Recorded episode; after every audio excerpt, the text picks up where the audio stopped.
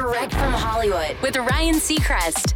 Andrew Garfield is winning some of the best reviews of his career for his starring role in Tick Tick Boom, playing Jonathan Larson, who created the hit Broadway musical Rent, which is all the more impressive because Andrew couldn't sing or play piano before taking the job. Two things Jonathan excelled at. But you'd never know because Andrew became pretty good at both. And that challenge is one of the things that attracted Andrew to the job. He tells NME, if I can't do something in a script, I'm much more compelled to say yes to a role.